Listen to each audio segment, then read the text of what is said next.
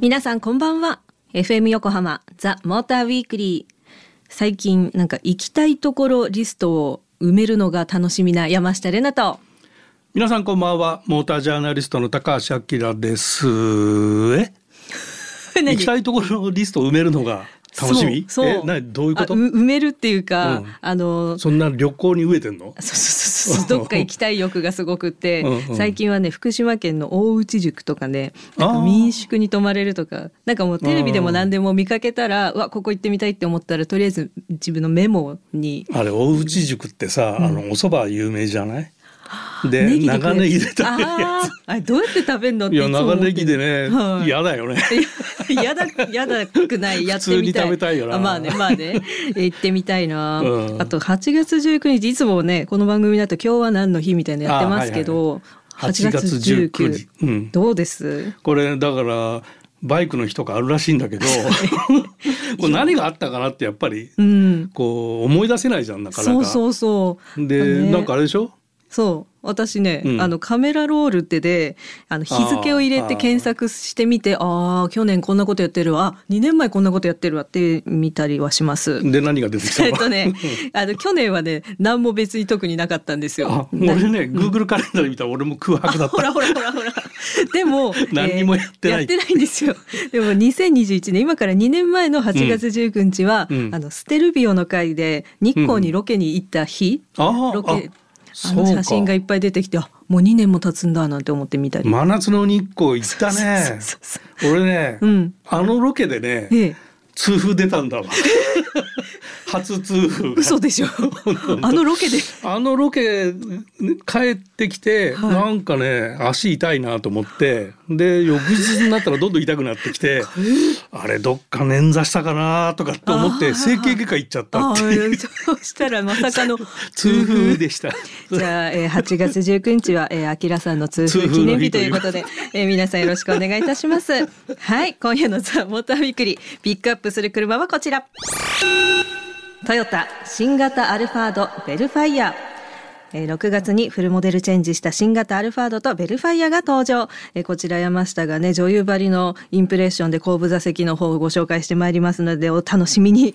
神々です。あと番組後半は、えー来週末に開催されるスーパー GT 第5戦鈴鹿の見どころを公式アナウンサーのピエール北川さんに解説していただきます。今夜も車情報満載でお届けする FM 横浜ザ・モーターウィークリー。皆さんどうぞ最後までお付き合いください。The Motor Weekly. FM 横浜ザ・モーターウィークリー山下れなと。高橋明がお送りしてます。さあ今夜のモーターウィークリーはトヨタ新型アルファードベルファイアをピックアップします、えーアルファードは4代目そしてベルファイアは3代目となりますが、うん、やっぱり、うんうんででかい。あでかと、避けたい後ろ。避けたい？後ろから来たら 譲りたい。あの迫力ある顔がね。そうそうそうそう。まあでもなんか中はねあんなにラグジュアリーなんだって感じなんですけれどあも。あなるほど。そう、はい。どんな感じなんでしょうかっていうところで、はい。これねチーフエンジニアの人には話を聞いているんで、あはい。の吉岡さんって方なんだけど、はい。ちょっとそれのインタビューの音声があるので、えー聞いてください。はいえーそれでは早速あの吉岡さんお話を伺いたいんですが、はいあの新型のアルファードベルファイアあの開発の狙いというのがその快適な移動の幸せっていうことなんですけどどういうことですかね？ええまず快適な移動の幸せなんですけれども、はい。あのこの車をお使いいただく全ての方、まあ、運転手の方もございますしえー後席に乗られる方もおられると思いますで運転手の方はですね後席の方があのゆったりとくつろげるように、うん。まあ、優しい運転心がけますでしょうし、うんうん。でまあ、後席の方はですね、うん。後ろの席で、まあ、つかの間の休息でですね、うん。目的地に着くまでリフレッシュを、まあ、して、うん。で目的地に着いた時には運転手様に「ありがとう」の一言をかけると思うんですね。うん。でこうやってあのお互いがですねお互いを気遣って、うん。まあ、感謝し合える。こういったあの、まあ、空間をですねこの車を通して実現をしたいと、これがあの我々の考えるですね、まあ、快適な移動の幸せと、まあこういう概念でございます。ななるえほど、はい、実際に乗らせてもらって、まあ、内装の豪華さも含めてですね、まあ、ショーファーとして使えるんじゃないかっていう思いもすごく強くてですね実際のターゲットってどういう感じになるんですかね？あのこの車はですねもともとはあのやはりファミリーで、はいファミリーユースが起点となっておったんですけれども、うん、先代のモデルあたりからですねまさに法人の方であったり富裕層の方であったり、まあ、政治家の方であったりですね、うんうん、えー、あのたくさんのお客様にお使いいただきました、うん、ですのでまさに商売ドリブンとしての、うん、そういった要求性能、うん、こういったものもですね伺いしましてですね、うん宝石に乗られる方も、うんうん、あの非常にまあメインターゲットとしても考えてございますし、うん、ファミリーの方にも優しく乗っていただけるように、うん、まあ、そんなふうにしてですね考えてございます。なるほど。はい、快適な移動の幸せって言っているのに私は避けたいとか言っちゃってて申し訳なかったんですけど、まああのすごく豪華な車でしょ？うんうんうん、でポイントとしてはまあ、最高級ミニバンにふさわしい乗り心地、はい、存在感っていうのを出しますよっていうのが一つのポイントになってるのね。はい、だまあボディサイズもそれなりに大きくて、うん、もう5メーター近い。4995。ほらもうほぼ5メーターです。ほぼ5メーター。で幅が1850。あはい、で高さが1945で もう2メーター近いと。大きい大きい。でホイールベースも3メーターあってやっぱ大きいのよ。大きいわ。うん、で、ね。えー、今回のやつはフルモデルチェンジってことなんで、全部一新しましたよってことでプラットフォームも新しくなって GAK っていうプラットフォームに変わってんのね。でそのなんでプラットフォーム変えてるかっていうのは、まあ、あのボディ合成を上げる狙いがあって、はい、でオープンカーを研究したらしいのよ。えー、えー違う、ね、そうミニバン作るのにね。でオープンカーって屋根がなくてもすごいスポーツカーじゃん、みんな。はい、これなんであの屋根がなくてしっかり走れんだろうっていうさ確かに。素朴な疑問があるじゃない、うん、でミニバンってでっかい空間があるじゃない？はいはいはい。だからやっぱ合成って出しにくいじゃん。でスポーツカーをちょっと研究してみたらオープンカーを研究してみたら、うん、どうやらシャシーの下回りに、まあ、いろんな補強ブレースって言って、補強の合成部品がいろいろ入ってるなっていうのが発見されて分かって。ちょっとアルファードのも入れちゃいましょうってことで、今回のやつは入ってんのね。すごいな。そう床下にその V 字型のねブレースが入ってて、それでこう、うん、ボディのそうね後ろ回りを、特に合成を上げて、まあ、2列目3列目の合成を上げてるっていうのが一つの特徴で、まあ、その効果抜群で、静粛性も上がってるし、あの運転した時の合成感っていうのも上がってるのね。確かに、うん、そうなんだ、うん、でパワートレーンに関しては、はい、まあ、これ3パターンあって、まあ、中心になるのが2.5リッターのハイブリッド、うんうん、でこれはアルファードもベルファイアもあの両方設定されていて、はい。えー、うん、そう。でトヨタ THS2 っていうハイブリッドシステム、うん、まあまあこれトヨタのハイブリッドのシステムの総称なんだけど、はい、まあこの仕組みが入りましたよっていうのと、うん、あと2.5リッターの NA があのアルファードの方には設定されてるのね。うん。でそれと2.4リッターターボ8速 AT っっていうのが、はい、これベルファイアだけにこう設定されたんだけど、まあその理由っていうのが、アルファードとベルファイアをまあ、違う車っていうとちょっと大げさなんだけども今ま今まではベルファイアってアルファードに対して違う車っていう位置づけ。だちょっと顔が違うとか、そういうことをやってたんだけど、はい、アルファードとの違いじゃなくて高級ミニバンのベルファイアをどう作ったらいいだろうっていう考え方。でそうするとやっぱスポーティーなイメージがあるんでなるほど。エンジンもパワフルにしてボディもしっかりしてってやるとアルファードとは違う車になるじゃない、うんはい、だからねボディ構成も若干フロント周りで違うね補強ブレースが入ってたりするの。これベベルファイアだけなんだけど。でそれがあの、うん、Z プレミアムっていうグレードにだけ設定されててこのエンジンを搭載してるでこれ運転してみるとね実際あの、うん、ハンドリングなんか、はい、こうしっかり感とか手応え感とか、そういうの微妙にやっぱり違う。おかしな運転したのになんかもう なんかへえって今聞いてふんってこれあのオーナーの人が乗ると多分あ違うねっていう感じでわかると思うんだけど、うん、こんなにいろいろ違うのにこんなにいろいろ設定されてるのに、うん、なるほど。うん FM 横浜ザ・モーターウィークリー山下れなと。高橋明がお送りしてます。今夜のモーターウィークリーはトヨタ新型アルファードベルファイアをピックアップしています。続いてはデザインを担当された平松博波さんにもお話を伺いましたのでお聞きくださいデザインについてあのお伺いしたいんですけど平松さんにあのお越しいただきました。新型アルファードベルファイア、はいはい、インパクトすごく強いんですけども、はい、ありがとうございます。そのデザインこう開発苦労されたところっていうのは何かあるんですか？そうですね、まあ、このアルファードベルファイアにかかわらずその車種らしさをどう進化するかみたいなところが一番苦労しました。で特にアルファードはあの今お客様にとってもあの高級だったんですけどそれをより進化させるにどうすればいいかっていうのは一番悩みました、うん、であの先代からそうだったんですけど、まあ、ダイナミックで力強いみたいなところが一番良かったんですけども、うん、で開発する時に、まあ、高級車として開発してましたので、あのまあいろんなバリエーション試した中で、まあ、シンプルに振ってみたりとかしたんですけども、やっぱりシンプルに振るとアルファードヴェルファイアではないなというのに気づきまして、まあ、一番大事にするべきところは、そのまあえー、と動きのあるダイナミックなところを意識してやりました、うん、今回はよりその抑揚を増やしながら、うん、あの前から後ろまでこの通ったキャラクターにすることによって、うん、えー、とよりダイナミックだけど、えー、と洗練も感じるようなものに仕立ててあります、そこら辺が難しかったです。なるほど。はい。わ、かりました。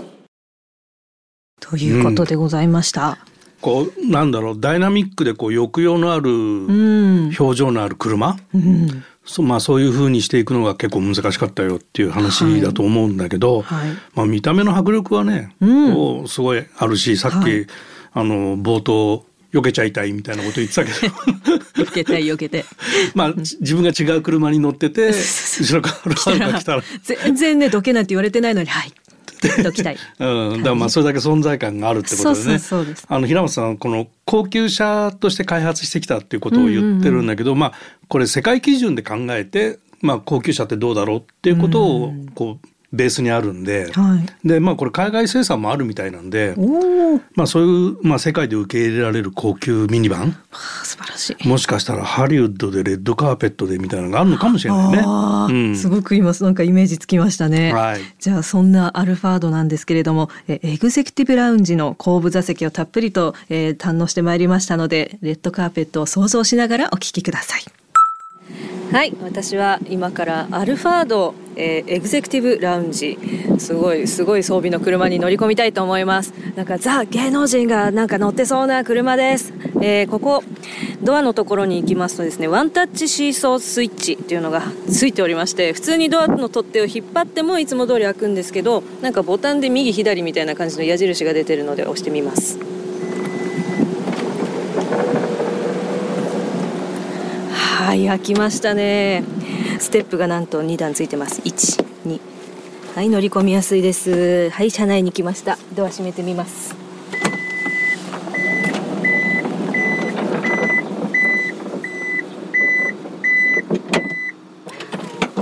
はいということで乗り込んだんですけれどもすごい。第一印象がその飛行機に乗り込んだみたいな感じで今回なんか天井のあのデザインとかそのいつもあるエアコンとかがえスーパーロングオーバーヘッドコンソールということで縦になっております。それがすごくスタイリッシュでなんか飛行機感があります。で座りますとすっごい社長室のような後部座席そして、えー、車専用のスマートフォンみたいなものがついておりまして上にスワイプしてください。おここでオーディオエアコンシートランプサンシェード全部手元で動かせちゃいます。あと今回ですね後席から音声認識を使ったモニターの操作が可能ということで後ろの席から声をかけても、えー、あのトヨタさんの車さんがね 反応してくれるそうなのでやってみたいと思います。ヘイトヨタご用件をどうぞ。テレビつけて。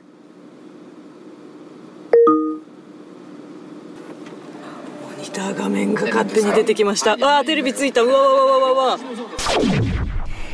でなんといってもですねよいしょ。開けるんですね。肘掛けを。そうするとですね私これ一番びっくりしました。感動。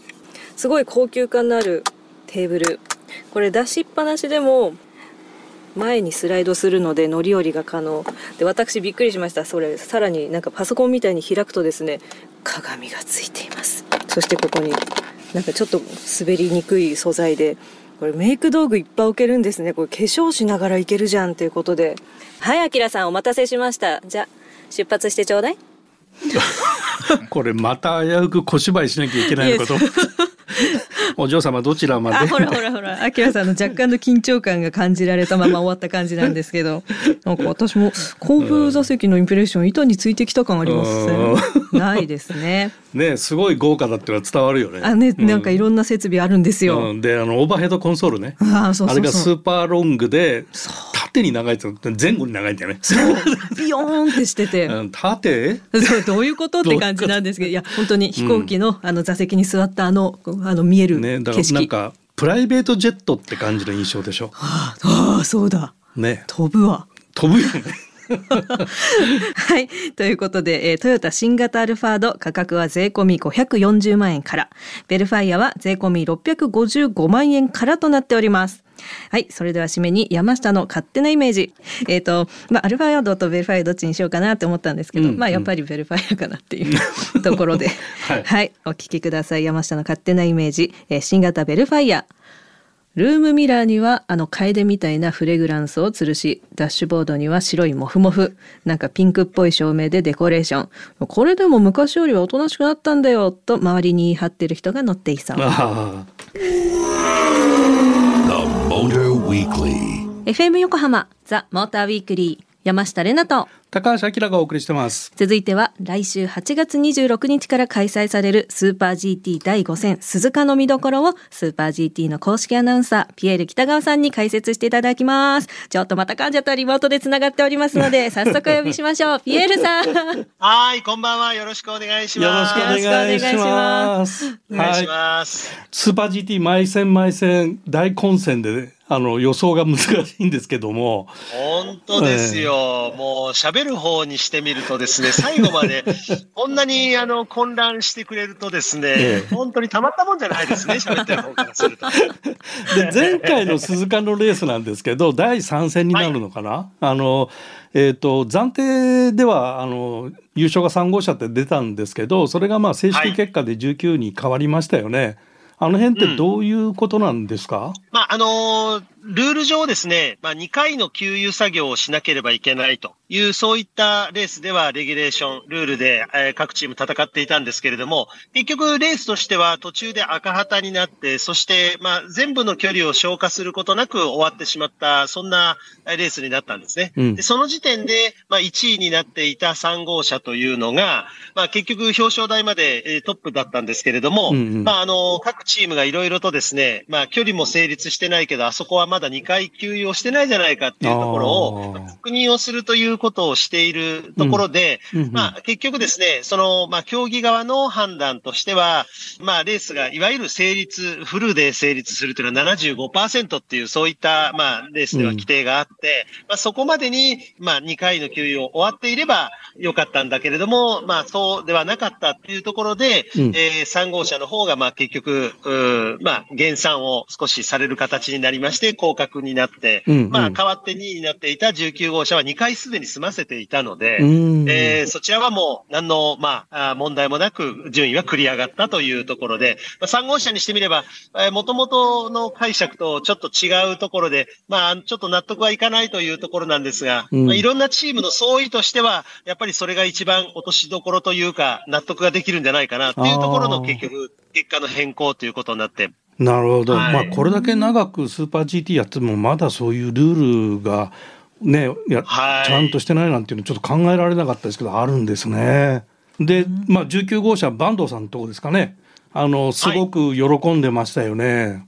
そうですね。まあ、あの、以前はタイで優勝を飾ったといううん GT500 の初優勝があったんですが、ええ。今回は国内で、まあ、結果として後からということにはなったんですけれども、うん。まあ、久しぶりの優勝、それから今のペアで初優勝、そして国内で優勝ということもあって、おうおう。まあ、あの、私も実はそうだったんですけれども、うんもういろんなメディアの皆さんとか関係者の皆さんになんかこう、お祝いのラベルが貼られたワインとかを、ええ結構いろいろ配ってらっしゃいましたよね。まあそれぐらいこう嬉しかったってことですよね。そうですね。うんまあ、それだけやっぱり、あの、プライベーターとして横浜タイヤと一緒にこう、コツコツと積み上げてきたことがようやく結実したという意味では、本当に喜びは大きかった。ですね。うん。でその中で横浜タイヤっていうワードが今出てきてですねちょっと注目かなと思うんですが、えー次戦の鈴鹿、い、かがですかね、そうなんですよ。実は、アキラさんね、はい。4戦目の先日の富士でもうん。思い出していただきたいのは、近藤レーシングが見事、横浜タイヤでポールポジションを取りました。あそうですね。えーその前の年を考えると、19号車がもう、これでもかっていうぐらいポールポジションを取ってました。うんうん。今、横浜タイヤの GT500 での進化のスピードっていうのがすごい勢いで結果として出てきてて、うんうん。で、実は、今度の鈴鹿の大会の第5戦、うん。今回も横浜がキーワードになるんじゃないかなってちょっと僕は思ってます。なるほど。別にあの、FM 横浜の番組だから横浜横浜って言ってるわけじゃなくてですね、本当に横浜タイヤが今、えトレンドになってるっていうか、はい。あのーまあ、実は富士でも優勝できるパフォーマンスっていうのは24号車の平手選手だったり佐々木選手だったり、もちろん近藤監督もあるとはおっしゃってたんですが、うんうん。残念ながらちょっと天気に翻弄されてましたよね。そうですね。そうなんですよ。ドライコンディションで続いていれば、うん。スタートから結局逃げていくレースが作れたんじゃないかなっていう自信はあったと思うんですけど、まうんあ雨にやられてしまった。うん。第5戦も、ですから、鈴鹿も、きっと、おポールポジションをち十分狙えるポテンシャルが、うん。うんウェイト的にもあるでしょうし、そして決勝レースも、19号車が、前回の鈴鹿が好調だっただけに、うん。うん決勝レースのペースも24号車、いい自信を持ってると思うんですよね。となると、24号車と、それから鈴鹿と日産の Z との相性って考えると、うん。うんかなり手強い優勝候補じゃないかなというふうに思いますね。